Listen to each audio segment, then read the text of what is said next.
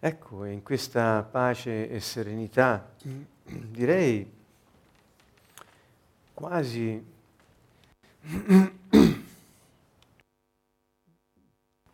scusate, quasi così la sento nel mio cuore, eh, questa certezza fiduciosa che è piena di speranza, dell'amicizia di Dio, non solo nei confronti dell'umanità intera, ma nei confronti miei personali.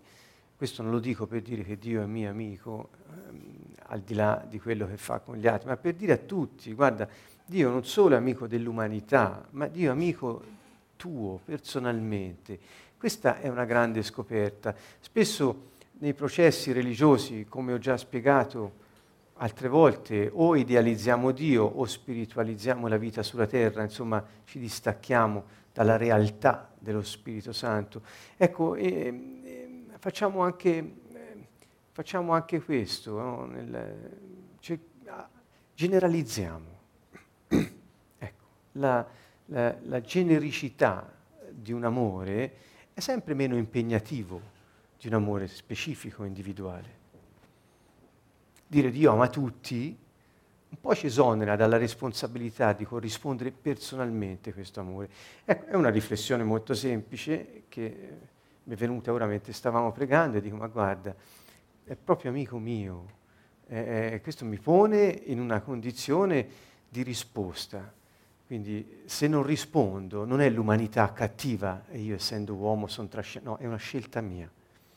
Questo eh, mi piace, un po' ti rende è quel senso del timore di Dio, nel senso eh, temi di perderlo, temi di non corrispondere, temi non di non essere all'altezza, di, di non scegliere di eh, amarlo come lui ha amato te. Ecco, insomma, tutte queste considerazioni ve le lascio in questo attimo iniziale di questo incontro, ehm, eh, considerazioni che poi forse ci accompagnano per tutto il tema, vedete, amore e amicizia è il nostro tema i bisogni dell'uomo eh, e l'amicizia. Eh, stiamo esplorando questo campo dei bisogni dell'uomo. Perché? Per vedere, noi uomini abbiamo bisogno di capire, è una delle spinte del nostro spirito, la spinta a capire, la ricerca a capire il significato delle cose e il senso, non solo il significato ma anche il senso. Ebbene, mh, mm, in questo percorso eh, ci siamo un po' addentrati la volta scorsa in quelli che erano i bisogni primari, proprio eh, anche materiali, no? che sempre spesso sono un po' eh, messi da parte e noi abbiamo detto Dio ci tiene anche a questo. Addirittura per dire che Dio si è interessato ad ogni nostro aspetto materiale, anche della nostra vita, del nostro corpo, dice anche un capello del tuo capo non cade se io non lo voglio. Cioè, Insomma, a Dio preme come ci pettiniamo la mattina. Ecco, insomma, per, per, dirla in modo molto semplice, quasi cioè, intuitivo, no? Dio si preoccupa di ogni cosa di noi. Ecco, quindi il percorso che facciamo è per dire, guarda, ogni uomo, non l'uomo in generale, qui è ovviamente è scritto così, ma ogni uomo, cioè io, ho bisogno di alcuni um, alcune cose, non sono cose sempre solo materiali, stasera si passa a un altro livello, non migliore o peggiore, ma un altro livello. Quindi abbiamo bisogno di determinate cose, situazioni, circostanze, abbiamo bisogno. E nell'amicizia queste si trovano, nella vera amicizia. Infatti, se avrete capito, essere amici eh, è qualcosa che si estende al di là di un rapporto Ehm, così come lo intendiamo, amicale, così come lo intendiamo di solito noi. Cioè, per esempio, eh, essere parenti, anche consanguinei, ehm, eh, se non c'è l'amicizia eh, è sterile, è una cosa dovuta solo per il legame di sangue. Cioè devi fare delle cose, devi andare in certi posti, devi vedere certe persone solo perché c'è il legame di parentela, ma non perché c'è amicizia e un amore diffuso in un rapporto fedele e fiducioso. c'è differenza. Tra marito e moglie ci può essere un'unità socialmente e convenzionalmente accettata, ci può essere un'unità invece nel Signore, eh, spirituale, ma se non c'è l'amicizia, eh, restano, i due restano separati sostanzialmente. Abbiamo visto l'amicizia, no? Uno più uno uguale uno più uno più l'amicizia tra le due persone, che è un, un, una terza realtà eh, alla quale entrambi partecipano dandogli vita e, eh, e se ne prendono cura. Quindi mh, mm, tra genitore e figlio ugualmente, diceva ah, ma mio figlio non può essere mio amico, no, nel senso in cui lo intendi eh, da un punto di... Cioè, senza le riflessioni che abbiamo fatto, sì, ma essere amici nel senso in cui stiamo dicendo invece di quella intimità eh, rafforza sicuramente eh, l'efficacia anche eh, del rapporto stesso. Dunque ecco, l'invito qual è? Scoprire l'amicizia per comprendere che proprio in quell'ambiente di amicizia Dio ha provveduto a fornire agli uomini eh, diciamo una realtà, li ha messi in grado di formare una realtà, l'amicizia, capace di soddisfare i loro bisogni nei vari modelli espressivi, da quello eh, parentale a quello eh, della relazione eh, di sangue, a quello della relazione sponsale e via dicendo. Quindi ecco, direi che addirittura in tutte queste relazioni che poi eh, si possono prendere in esame, l'amicizia resta un motivo di base che eh, si esprime in tutte queste aree. E del resto, riflettevo, Gesù ci ha chiamato amici, non ci ha chiamato in un altro modo. Um, questo mi ha colpito molto perché um, no, non voglio con questo trarre delle conclusioni, nemmeno vi suggerisco di trarle, insomma, ognuno... Eh, però Gesù ha detto non c'è cosa più grande che dare la vita per i propri amici, non, per esempio non ha detto per i propri fratelli, per i propri amici, cioè c'è qualcosa di più. Ehm, dunque, l'uomo ha dei bisogni, guardate, eh, no, no, non è un elenco esaustivo, non vuole essere una cosa forse mh, c'è un grande ritorno qui cui, nella, nelle spie. Ehm, eh, l'uomo ha bisogno, per esempio, di protezione, sicurezza, oltre ai bisogni eh, di, di, primo, di, primo, di, pronto soccorso, di cui abbiamo detto l'altra volta, in sostanza, che sono anche quelli materiali, delle cose necessarie per vivere. L'uomo ha bisogno di protezione, di sicurezza, di riconoscimento e di appartenenza. Sono quattro parole molto semplici, ripeto, non è un elenco esaustivo, cioè non è tutto qui, eh, tante persone possono aggiungere molte altre cose. A me sono venute in mente queste eh, e ve le propongo. Vedete, protezione, sicurezza, riconoscimento e appartenenza. Se eh, voi vedete ora queste quattro parole, le spiegheremo, vedremo le implicazioni, ma proiettate nel concetto dell'amicizia, capirete che proprio lì si realizzano in un modo mm, eccezionale. Vorrei riassumere però un attimo il concetto di amicizia. Um, l'ho già detto, quello con la terza realtà, un po' no, l'ho spiegato, ma Mm, vorrei dire, ecco, eh, riprendere due o tre eh, chiavi di comprensione dell'amicizia, cioè eh, la fedeltà e la fiducia sicuramente sono due aspetti eh, principali del rapporto di amicizia e la eh, intimità. Ho sempre, forse sono le spie qui che mi stanno rientrando molto, mi, non so, sento molti bassi, mi danno un po'... Ehm, quindi eh, fedeltà, fiducia, intimità. Sono tre parole importanti perché, perché eh, se le estendiamo dall'amicizia al rapporto che abbiamo con il Signore, o meglio quello che Lui ha sempre cercato di avere con gli uomini, è fondato su queste cose. Lui è fedele, chiede fiducia, la dà per primo e cerca l'intimità nella relazione con ciascun uomo e con il suo popolo nel suo insieme. Quindi vedete proprio il rapporto di, di, di, che c'è tra l'uomo e Dio, è un rapporto di amicizia in questo senso. È un rapporto, per esempio, che bene si può tradurre con il concetto di alleanza, dove la fiducia e la fedeltà nell'alleanza sono i due pilastri fondamentali eh, sui quali si regge. Certamente l'intimità è qualcosa che aggiunge, non parlo di intimità eh, fisica che potrebbe anche eh, trarre in inganno. Sto parlando di una intimità eh, psicologica spirituale eh, che porta le persone a vivere senza barriere tra di loro, cioè senza doversi difendere, senza dover attaccare, senza dover pretendere dagli altri per poter sopravvivere. Eh, quello ecco, è un modo in cui si manifesta l'egoismo e la paura di morire ehm, non certo l'amore. Nella, nelle chiese, devo parlare dire delle chiese perché eh, ormai eh, è così che dobbiamo parlare. Eh, dico, raramente si assiste a una intimità tra le persone, tra i membri delle chiese. Eh, ecco, questa è un'altra riflessione, vedere noi come stiamo con gli altri nelle nostre chiese, perché ehm, l'intimità presuppone che con l'amico, eh, non, quando parli, non pensi a difenderti perché credi che ti giudichi o ti attacca.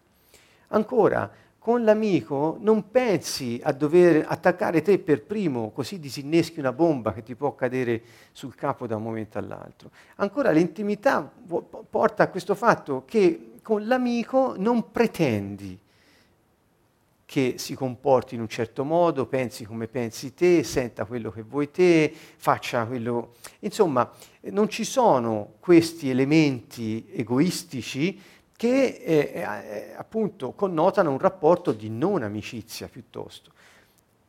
Ecco perché Gesù disse da questo vi riconosceranno dall'amore che ci sarà tra di voi, perché se questa intimità nella fedeltà e nella fiducia reciproca eh, non solo dell'uno verso l'altro, ma insieme di quell'amicizia che hanno costituito, eh, se c'è questo l'amore si vede. Se non c'è questo, l'amore non si vede. E allora non fa differenza tra stare dentro una chiesa e starne fuori, è la stessa cosa, insomma. Um, quindi il mio, il mio, invito è proprio questo, di riscoprire la capacità che ha ciascuno di noi di avere relazioni intime, fondate sulla fiducia e sulla fedeltà con gli altri. Eh, questo porta ad una diffusione dell'amicizia tra le persone che iniziano a condividere la loro vita nel rispetto delle individualità reciproche, ma desiderosi di custodire l'amicizia che hanno formato. Ecco, la protezione, la sicurezza, riconoscimento e appartenenza, tutte queste cose le troviamo nell'amicizia mm, eh, si fonda essenzialmente anche su questo, eh, uno più uno eh, vuol dire che uno è uno, scusate il gioco di parole, ma eh, quando uno parte a metà e non si è autoriconosciuto per sé, per le potenzialità che ha, per la capacità eh, di, di, dirigere i suoi pensieri, di decidere per sé, di, di sentire, di, eh, cioè se uno non si riconosce per sé chi è, da dove viene, che ci sta a fare, raramente può avere dei rapporti intimi con gli altri. Per rapporti intimi non intendo rapporti sessuali come molti potrebbero capire, intendo relazioni di amicizia intima. Ecco, raramente lo può avere perché un, eh, una persona che passa la giornata a cercare di sopravvivere ai danni degli altri o sfruttandoli, sempre ai danni degli altri è, eh, o ai danni propri, punendosi e isolandosi, non può sviluppare relazioni intime di amicizia. Non che non può in assoluto, in quel momento non può, può cambiare, può decidere in altro modo e quindi vivere in un altro modo. E questo lo porta all'amicizia. Quindi la base fondamentale è, eh, è quello di eh, riconoscersi per chi siamo, per come ci ha fatti Dio. Ehm, e non per come gli altri, il mondo, eh, eh, e metteteci quello che volete, ci dicono che siamo o che dobbiamo essere. Dunque il primo, il primo gradino è l'autoriconoscimento. Ricorderete tutti quando eh, Gesù a Gesù chiesero se era lecito eh, divorziare. E lui non rispose eh, sì è lecito, no non è lecito, vi ricorderete, non dette una risposta a questa, ma fece un discorso tutto diverso. E iniziò dicendo in principio Dio creò l'uomo e la donna, cioè una cosa che noi diremmo non stava né in cielo né in terra, cioè non c'entrava niente. Fu una risposta eh, scioccante, credo. Si può divorziare, in principio Dio creò l'uomo e la donna che voleva dire? Voleva dire che il problema non stava nella crisi della relazione, il problema stava nel eh, fatto che le persone che compongono la relazione non sono intere. Quindi spostò il problema dal divorzio alle persone che si uniscono in matrimonio. Cioè andò alla radice, andò a quello che noi chiamiamo autoriconoscimento, cioè quando uno è l'uomo e la donna che Dio fin dal principio ha creato e pensato che sia, in quel caso dopo il potenziale si mette in moto, lo spirito, l'anima e il corpo funzionano secondo Dio e non possono che esserci delle relazioni sane tra le persone. Quindi disse, non vi preoccupate del divorzio, il problema è il matrimonio. Eh, senso, quindi dico io, non vi preoccupate delle divisioni tra gli amici, il problema è l'amicizia. Quindi non cerchiamo rimedi alle rotture, cerchiamo di capire chi siamo e di autoriconoscersi. Dopo saremo in grado di avere relazioni sane con gli altri, altrimenti creeremo sempre, proprio perché non siamo interi, intendo mh, mm, eh, pronti a, a, a, a, esprimere tutto il nostro potenziale, secondo il pensiero di Dio, eh, instaureremo delle relazioni che hanno sempre delle sacche di difesa, di offesa o di pretesa. E questo è la base perché si crei una rottura in un rapporto di parentela, in un matrimonio, tra padre e figlio, madre e figlia e tra amici, né più e né meno, la stessa cosa. Um, intimità reciproca, che vuol dire intimità eh, reciproca. Eh, beh, l'abbiamo un po' detto, questo rapporto intimo dove c'è apertura, non ci sono barriere, eccetera. Eh, questo però ci porta ad una dimensione particolare, ehm, cioè, vedete, non è più una eh, intimità dell'uno verso l'altro, ma è una intimità reciproca. Una delle novità del Nuovo Testamento, del, del, del, delle, di quello che Gesù ha detto la, nella nuova alleanza, Gesù ha portato una novità che spesso passa inosservata, mh, forse anche, non so, io gli, gli, do molta importanza, non so se ce l'ha, ce l'ha per tutti, ma qui andiamo sempre a proporre delle, delle, delle considerazioni. Ed, ed è questa. Cioè, Gesù disse amatevi gli uni gli altri. Questo concetto della reciprocità è una novità del nuovo patto ho cercato in altre parti, la reciprocità non l'ho mai trovata nel, prima, mm, perché, io capisco perché, perché il Signore, eh, realizzando quello che era stato promesso fin da sempre, quindi port- potendo mettere l'uomo in grado di ricevere di nuovo lo Spirito Santo, eh, ha dato all'uomo di nuovo la chiave, la possibilità di poter eh, eh, eh, corrispondere l'amicizia. È come se a livello biologico avesse sbloccato eh, sistemi neuronali, da neuroni specchio in avanti, è come se a livello psicologico avesse abbattuto le barriere, la presenza dello Spirito Santo in noi può abbattere, dico può, attenzione, dopo lo spiego, può abbattere le barriere, è come se a livello spirituale avesse riattivato un motore che era fermo, non era quello di ama eh, il prossimo tuo come te stesso, che è il fondamento, se non ami te stesso, se non ti autoriconosci per quello che sei, come fai a amare gli altri? Questo era il fondamento. Dopo dice, ama il prossimo tuo come te stesso. Gesù lo ribadisce, non è venuto ad abolire le sue istruzioni, è venuto a dargli compimento. No, ama il prossimo tuo come te stesso, cioè ama te stesso, potrai amare il tuo prossimo e amatevi gli uni gli altri, da questo vi riconosceranno. Vedete, c'è di più, cioè siamo in grado, mediante la, la presenza dello Spirito Santo in noi, parlo per quelli che aderiscono alla fede del Signore Gesù, sono, siamo in grado di poterci amare gli uni gli altri, di corrispondere, nonostante le differenze, nonostante quello che non ci piace degli altri, nonostante apparenti incompatibilità di carattere, non è che queste si elidono, cioè si cancellano. Cioè, non è che l'amicizia o l'amore reciproco è una tolleranza travestita da buonismo umanitario. Ecco, questa è una grande bugia. No, la reciprocità del nuovo patto è la capacità di ogni essere umano, nonostante differenze, nonostante anche eh, cose che ti, in quel momento non ti piacciono, sei capace di corrispondere l'amore che l'altro ti dà. Cioè Gesù è venuto a dirci potete ora rifare come all'inizio, in principio Dio creò l'uomo e la donna com'è la natura? Il bambino nasce, fa un sorrisino alla mamma e la mamma gli dà quello, capisce cosa vuole, corrisponde all'amore che il bambino manifesta in modo non verbale. Cioè, eh, al principio funziona così.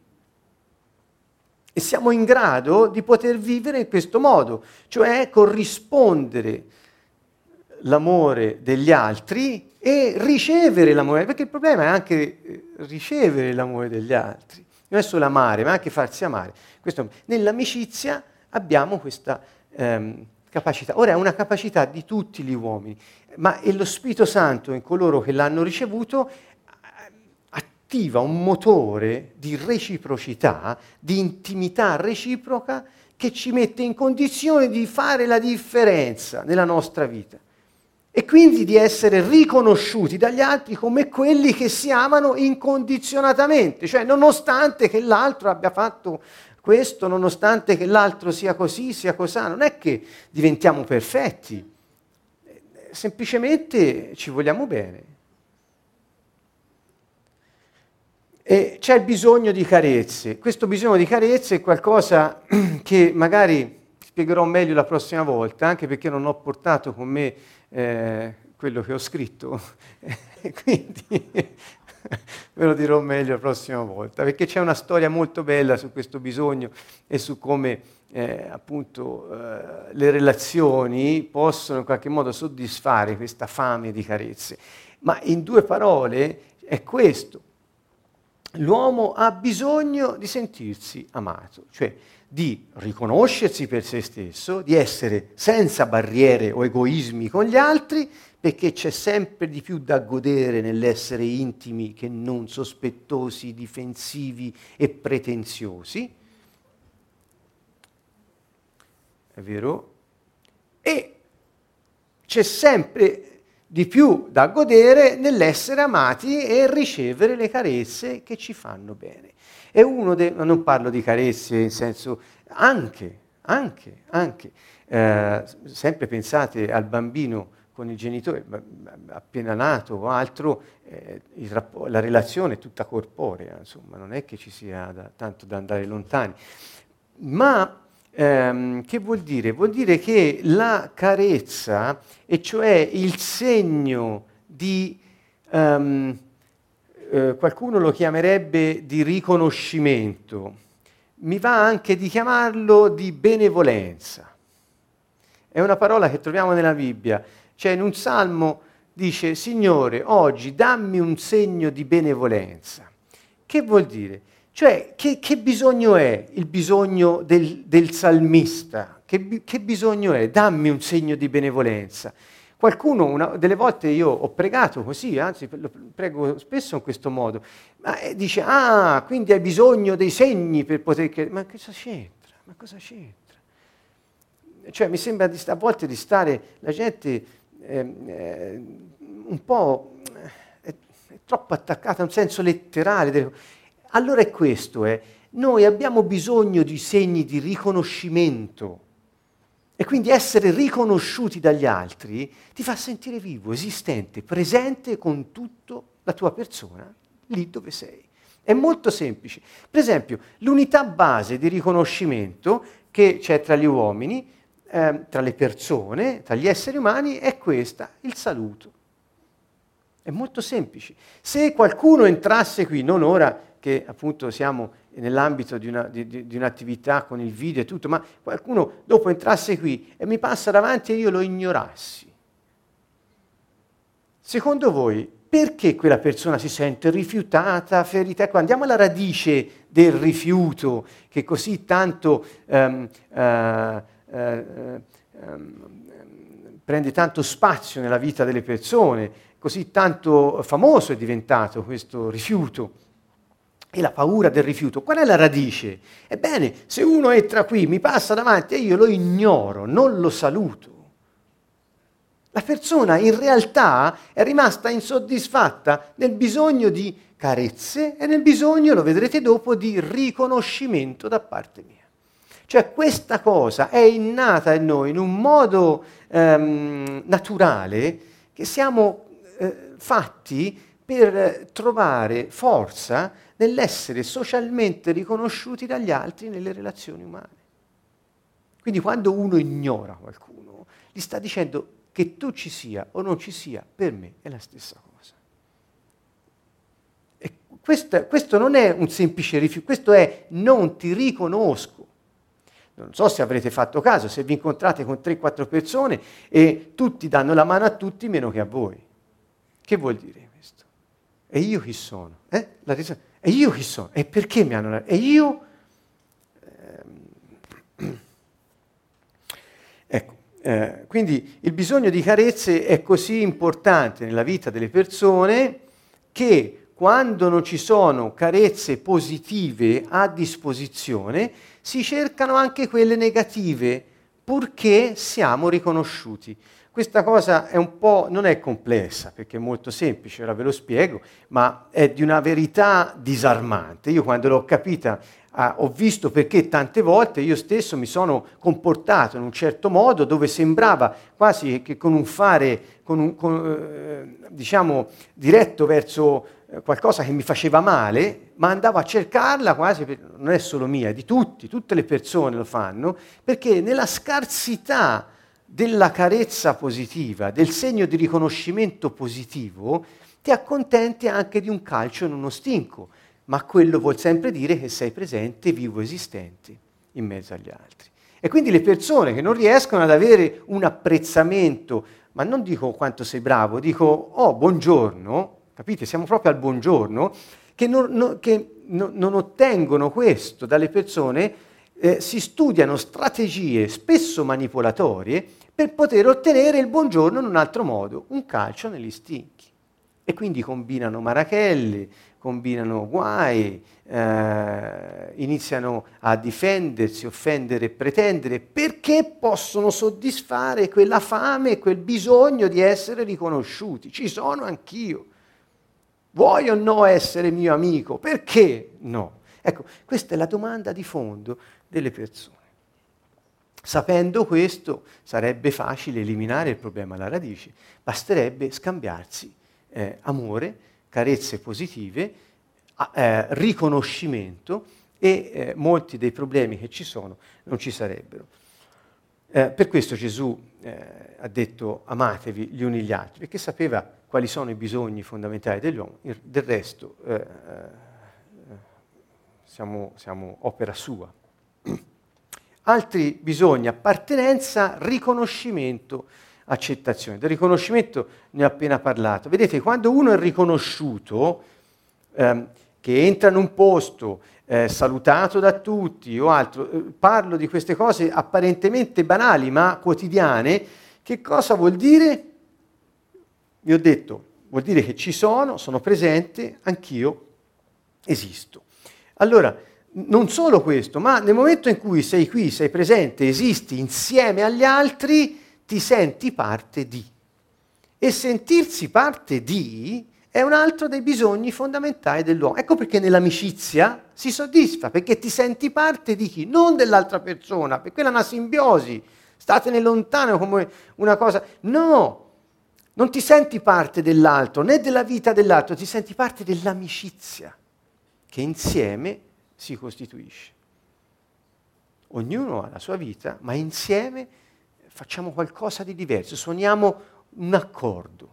Vi ricordate l'esempio dell'accordo sulla tastiera invece delle note singole? Ecco, allora sentirsi parte, voi, voi capite bene da quello che io sto dicendo, se pensate un po' alla vostra vita, quanto nel passato, anche recente, non è che dobbiamo andare, pensate anche agli ultimi, agli ultimi sette giorni della, della vostra vita, quanto questi bisogni sono stati frustrati, cioè disattesi, non soddisfatti, usate la parola che volete, cioè quante volte non siete stati riconosciuti, quante volte non vi siete sentiti appartenere a una famiglia, a un gruppo a, di amici, a un gruppo di, non so, di, proprio socialmente inteso, perché l'uomo è fatto per stare insieme agli altri, c'è un bisogno di struttura sociale nell'uomo, è innata. E tutte le volte che questo bisogno di struttura sociale, cioè di organizzarsi in gruppi socialmente riconosciuti e riconoscibili e non ne fai parte, ti senti un marziano. Non sei come gli altri. Quindi non va bene come sei.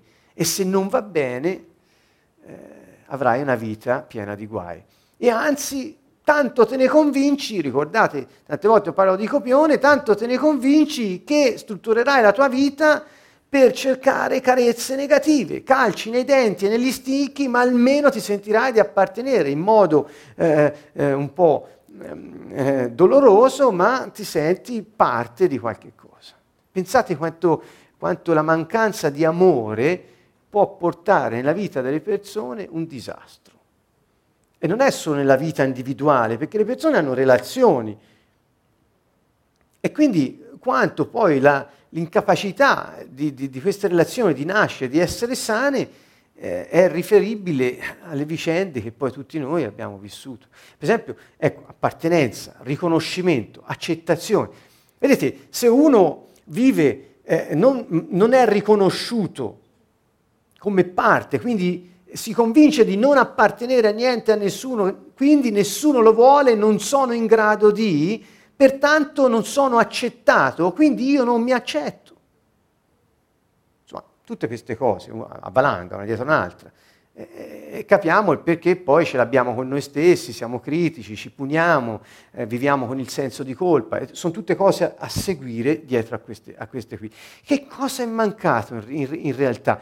È mancato fin dalla base una relazione di fiducia nell'altro che ti accetta, ti riconosce, ti apprezza per quello che sei ed è contento che sei lì insieme a lui è così banale che è, lo ripeto, l'ho detto prima, è disarmante.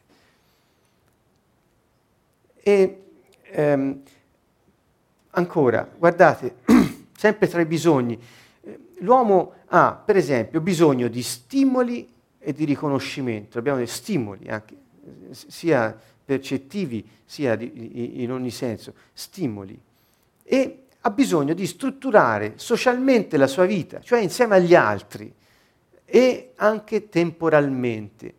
Tanto che eh, quando vai a strutturare il tempo che passi con gli altri, ve l'ho già spiegato un'altra volta, lo riaccenno soltanto. Cioè, una volta che ti hanno riconosciuto, siamo 5 o 6, ci troviamo, ci diciamo ciao e poi, questo è un famoso il, il libro, il titolo di un famoso libro di, di, un, di, un, di un, autore eh, di analisi transazionale, si chiama Eric Bern, ha scritto il libro Ciao e poi, cioè Va bene, allora ho soddisfatto il mio bisogno di strutturare socialmente la mia vita, quindi appartengo a un gruppo.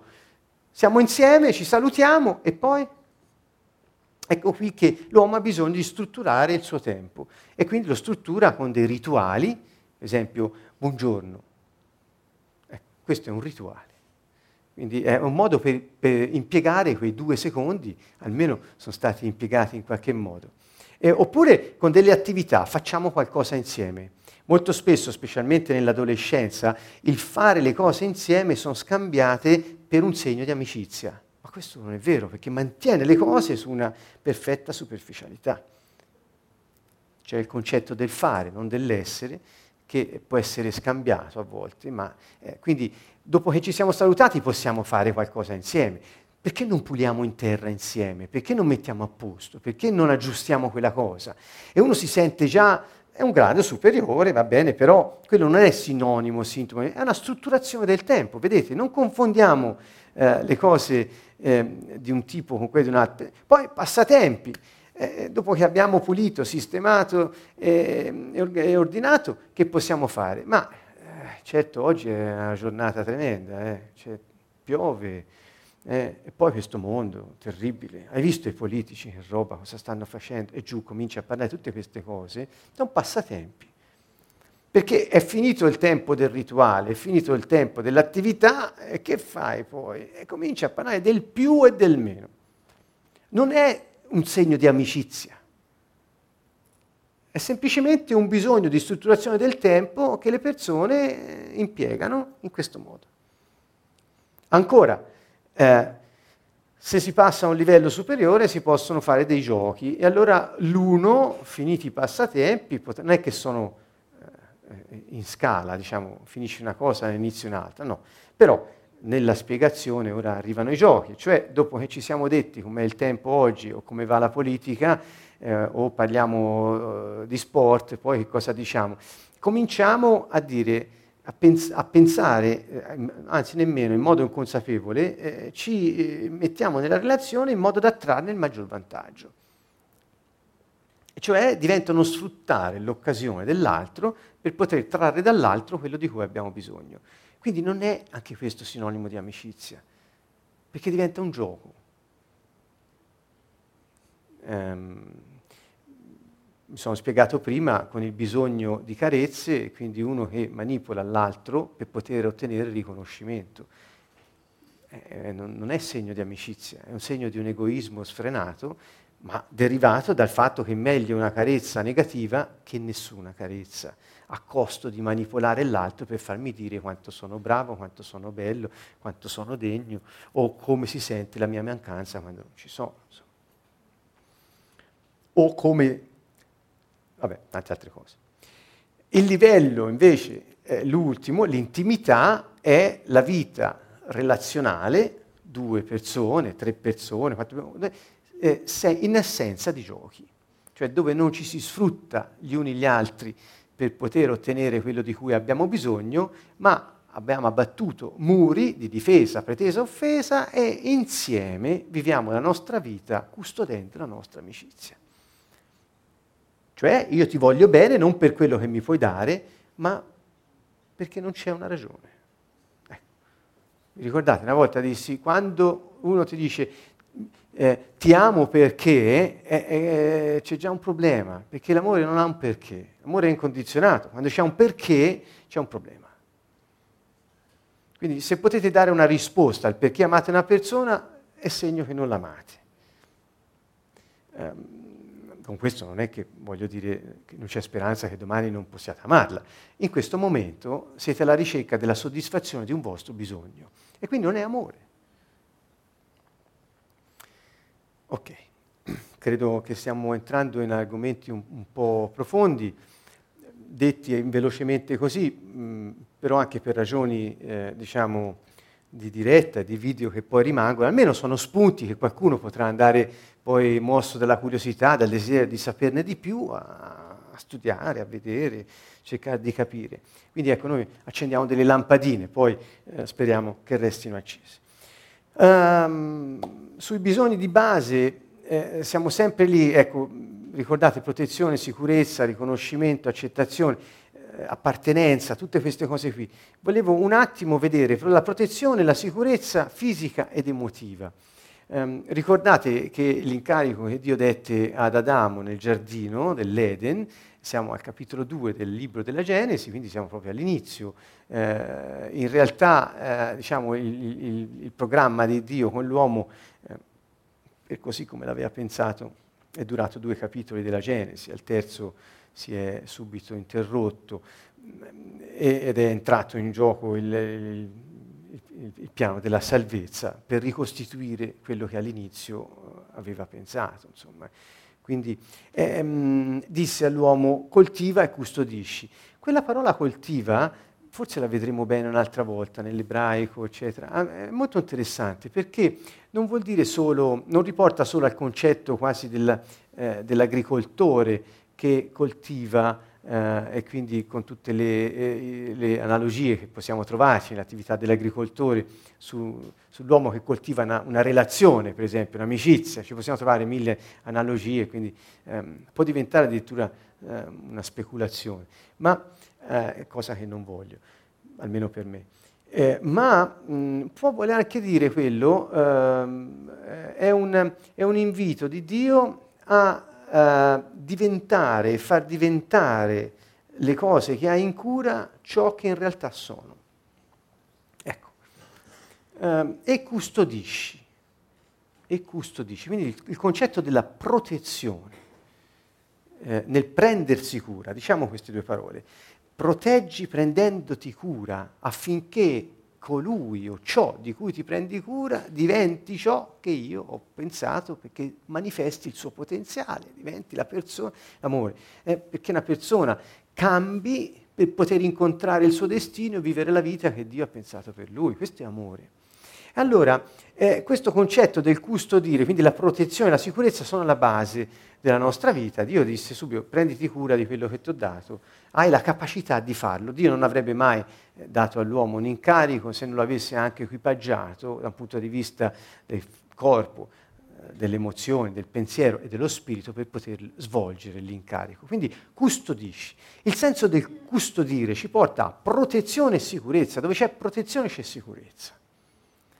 Quindi il grande nemico del senso di protezione e di sicurezza con cui è un bisogno, con cui noi nasciamo, nasciamo col bisogno di, sen- di sentirsi protetti e sicuri, questo è la paura.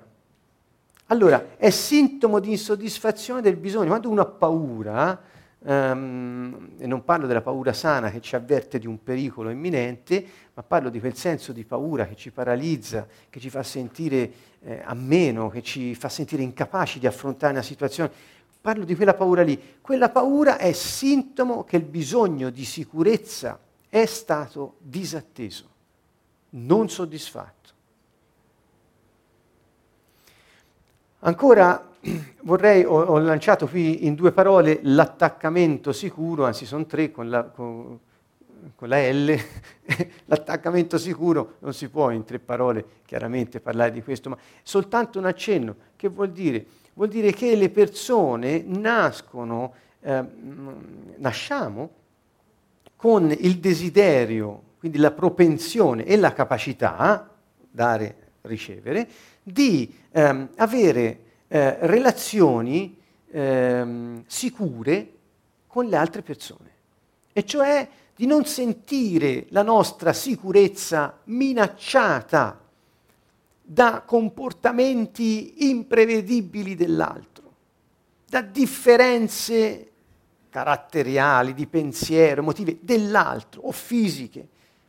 Quando, quando la imprevedibilità, che è eh, naturale nella diversità della identità delle persone. Non è detto, non è scontato che io mi comporti come vuoi. Dove è scritto che io devo vivere come un altro vuole? Solo che il mio vivere come io voglio, per l'altro che vorrebbe essere sicuro, diventa una minaccia, perché diventa imprevedibile. E tutto ciò che io non ho previsto, non controllo, non domino, non gestisco, diventa una minaccia. Siccome è una minaccia, io mi sento insicuro perché non sono protetto dalla sicurezza della situazione. E quindi non mi attacco all'altra persona in modo sicuro, che se per un tempo sparisce non cambia niente. Se per un tempo si comporta in un modo in cui non avevo previsto, è sempre la stessa persona. No, quando l'attaccamento è insicuro, eh, eh, vivi sotto minaccia, nella paura. Perché? Perché non c'è fiducia nell'altro, che anche se fa qualcosa che te non hai determinato o controllato, questo non vuol dire che non ti riconosce, non ti accetta, ti abbandona, non ti protegge, eccetera. Quindi Pensate alla fiducia, che è proprio l'ingrediente base di ogni cosa della nostra vita. E se leggiamo i Vangeli, eh, Gesù non parla altro, non parla altro, parla di tante cose, ma la fiducia è una cosa continua. E mi veniva prima in mente eh, Ebrei 11, mm, che eh, parla appunto della fiducia, a, a, a, proposito tutti traducono, tutti, parlo in, tutte le, quasi tutte le lingue, io non ho trovato grandi differenze, con la parola fede, che per noi occidentali ci riporta al, ad, un, ad, un, ad un livello mentale di assenso a dottrine, verità concettuali trasmesse da qualcuno. Questa non è la fede di cui parla Gesù, di cui parla la, la, la scrittura, quella è fiducia. Allora, la fiducia, Ebrei 11.1, tutti abbiamo questa conoscenza, quelli che sono pratici con la Bibbia, è l'unico punto nella scrittura dove è descritta, dove è definita la fiducia. Cos'è la fiducia? Gesù, la tua fiducia ti ha salvato, per la tua fiducia sei stata guarita, uomini di poca fiducia e via dicendo. Poi non è mai spiegata, non è definita, è definita in Ebrei 11.1. E in Ebrei 11.1, se andate a vedere, vi dice una cosa che tradotto in italiano nelle varie versioni non si capisce. Uh, quindi non vi dico andate a vedere perché fuori di fondo mh, mm, dice, beh, è allora che ho capito niente. Allora, io ho fatto una piccola ricerca, sempre con l'aiuto dei nostri amici ebrei messianici, che eh, appunto sul profilo del senso uh, delle parole che sono usate nella scrittura ci danno un, un grandissimo aiuto. E allora, siccome eh, quando l'Ebreo 11.1 dice la fede, dice la fiducia, Ecco, mi sono scritto alcune parole in un foglio un po' quasi indecente a presentarsi, per cui eh, ve lo leggo. La fiducia, cioè l'essere fiduciosi, forse ve lo leggo prima in italiano, cioè della versione italiana, scusate, non è che stavo parlando un altro paese. Allora, la fede è fondamento delle cose che si sperano e prova di quelle che non si vedono. Lascia un senso un po'. Eh. Allora, vuol dire non la fede, l'essere fiduciosi, anzi il confidare, poi dice è fondamento delle cose che si sperano. Questo è fondamento, è... la parola greca usata è uh, ipostasis, che letteralmente vuol dire ciò che sta sotto come la base di, di, tutte le cose che si sperano, ma anche questo non rende. E allora una resa eh, che vi do da, da, da, da manuali di, di, di, ebrei messianici è questo, la, il confidare, meglio la fiducia, dà realtà attuale a ciò per cui speriamo. E cioè è ciò che attualizza la realtà che rende reale ciò per cui speriamo non è solo la base, il fondamento, la rende reale. Non la speranza, ma ciò per cui speri, che sono le promesse che attendi fiduciosamente che Dio, siccome è fedele, mantiene le, prom- le sue promesse nella tua vita. Cioè, qualsiasi cosa succede nella nostra vita e non è esente da problemi o altro, Dio è fedele, c'è un attaccamento sicuro del credente perché qualsiasi cosa succeda, Dio ha un piano e lo realizzerà. Non è imprevedibile, ha un piano al quale ho aderito e io mi sento sicuro nelle sue braccia, confido in Lui, è il mio pastore. Sentite, la fiducia rende reale ora ciò per cui spero. È ciò che attrae nella nostra vita, il piano di Dio ogni minuto. È la fiducia. Ebbene, vedete, è un bisogno innato, questo l'hanno studiato gli psicologi, attaccamento sicuro, subito viene in mente Bowlby che è il, fondatore di questa teoria che tanto ha dato ehm, nell'ambito della psicologia, della pedagogia ehm, e poi si è sviluppato neuroscienze e via via, cioè nel, uno sviluppo tremendo, perché hanno scoperto, pensa, hanno scoperto, grazie a Dio, eh, rende comprensibile tante dinamiche umane, hanno scoperto che la fiducia è ciò che muove l'essere umano verso il suo destino di felicità. Ma guarda un po', Ebrei 11, 1. Ma non è qualcosa di meraviglioso. Ecco, l'importante è anche capire che cosa c'è scritto in questo libro che noi chiamiamo Bibbia, appunto, e cercare di comprendere a fondo. Ma dunque, anche sapere che noi abbiamo bisogno di quella roba lì. Quindi tutte le volte che noi instauriamo relazioni dove questa fiducia è disattesa, e noi la disattendiamo nei confronti degli altri, stiamo mettendo le basi per relazioni insicure, dominate dalla paura, della minaccia. E quindi ciascuno verrà sempre all'appuntamento con l'elmetto, la baionetta, lo scudo e le bombe. È chiaro, perché poi le amicizie non durano, i matrimoni si spaccano, i figli se ne vanno e creano di tutti i guai, così come i genitori, e via e via. Le relazioni, insomma, non reggono. Perché? Perché non c'è un ambiente protetto, sicuro. L'amicizia è l'ambiente che, che, che, dove questa protezione, questa sicurezza eh, si manifesta. Vedete la minaccia che genera paura e l'azione dell'amicizia. Quindi um, non sto parlando solo di cose antiche, tu, tu, tanti dicono, ah quando eri bambino è successo che, ma queste cose tutti i giorni poi le viviamo. E non solo le subiamo, le, le creiamo se eh, guardiamo bene. Quindi il mio invito non è solo a guardare, eh, ma anche cosa facciamo noi, dove siamo noi. Ecco. Eh, chiudo con questo. Eh, qui siamo durante, ehm, anzi,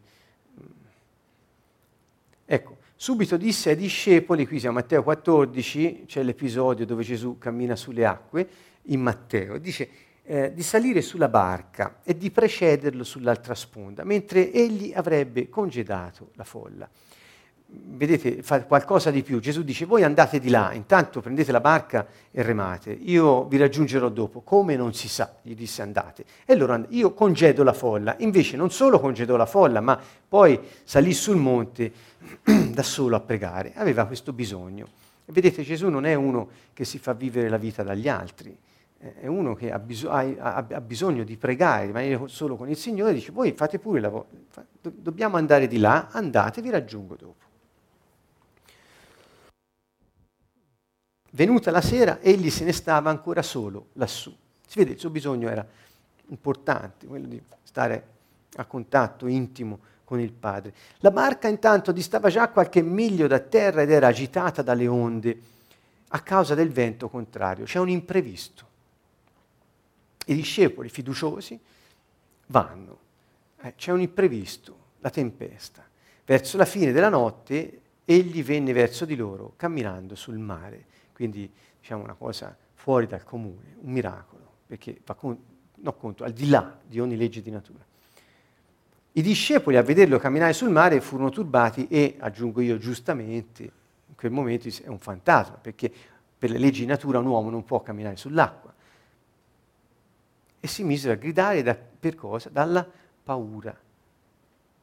Ma subito Gesù parlò a loro, coraggio, sono io, non abbiate paura.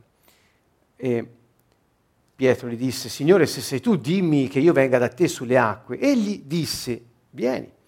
E Pietro, scendendo dalla barca, si mise a camminare sulle acque. Quindi quest'uomo ha camminato sulle acque, come Gesù. E andò verso Gesù. Ma per la violenza del vento si impaurì di nuovo, perse di nuovo la fiducia che aveva riacquistato e cominciando ad affondare gridò, Signore, salvami. E subito Gesù stese la mano, lo afferrò, prima di dirgli qualsiasi cosa, lo prese e lo salvò. Quindi, fu, quindi Gesù non, non, gli fa la reprimenda e eh, lo lascia, no, prima lo salva eh, e dice che poca fede, che poca fiducia sarebbe. Perché hai dubitato? Vedete, il dubbio non è sul concetti mentali, ehm, le dottrine, i dogmi, ehm, il dubbio riguarda la fiducia. Mi salverà o no questo imprevisto, la tempesta, questo imprevisto, sto affondando quando camminavo sulle acque. Mi salverà o no? Passerà o no? È lui o è un fantasma? No, è lui, però affondo, mi salverà o no? Vedete, il dubbio vuol dire solo fidu- sfiducia, cioè determinato dalla paura. E appena saliti sulla barca il vento cessò. Questo verso 32 mi resta molto simpatico perché dà una, eh, e qui è una deduzione logica, ma la logica fa parte anche del nostro modo di vedere le cose. Sembra che una volta che Gesù lo ha tirato su, insieme camminarono di nuovo per tornare alla barca, perché salirono sulla barca insieme, quindi mh, mm, vedete, ristabilito nella fiducia, eh, salvato e, e, scosso nel, nel, nel, sul livello della fiducia, Pietro torna insieme a lui e io dico forse camminando di nuovo sulle acque insieme a Gesù. Ebbene, quelli che erano sulla barca gli si prostrano davanti esclamando, tu sei veramente il figlio di Dio. Ecco, eh, l'episodio finisce qui, io ora eh, devo finire anche io. Eh, quello che volevo farvi vedere è questo. Gesù è venuto a ristabilire, vedete loro come erano insicuri insicuri, sarà lui o no, ci ha abbandonato o no, proprio ora viene la tempesta, lui non c'è. Ma dov'è Dio allora? Perché ci ha abbandonato il Signore, il Maestro, dove Dio l'ho aggiunto io? Loro, allora, che cosa vuol dire questo? Vuol dire che Gesù ha fatto un lavoro di ristabilimento con i suoi per primi di questa fiducia di base che qualsiasi cosa succede nella loro vita, lui è lì con loro. In un'altra occasione dormiva mentre arriva l'imprevedibile tempesta. Quindi eh, questa è la chiusura. Qualsiasi cosa di imprevedibile accada nella tua vita, ricerca di nuovo quel rapporto intimo, fiducioso e pieno di fedeltà del Signore, perché Lui ha un piano, qualsiasi cosa che accada ed è imprevedibile, non temere, Lui è con te e ti chiede di non dubitare nel tuo cuore, ma con fiducia, sapendo che hai già ricevuto ciò che stai chiedendo, perché Lui ha un piano di pace, non di sventura, per ciascuno di noi. Ecco, questo è l'invito eh, nella relazione di amicizia che Gesù è venuto a instaurare con noi e stava educando i suoi a recuperarla, ci insegna a non temere, a, a mettere... Eh, ad affidare la nostra vita al suo piano eterno e eh, sicuro. Bene, eh, proseguiremo questo viaggio la prossima volta, mi ricorderò delle carezze, quindi di raccontarvi questa bellissima storia ehm, e eh, vedremo anche altri elementi che contraddistinguono l'amicizia come ambiente di soddisfazione dei bisogni fondamentali dell'uomo. E Gesù ce l'ha insegnato e ci ha detto di essere così tra di noi. Bene, con questo ci salutiamo, ci vediamo mercoledì prossimo eh, dal Canto Nuovo, Siena, arrivederci, benedizioni.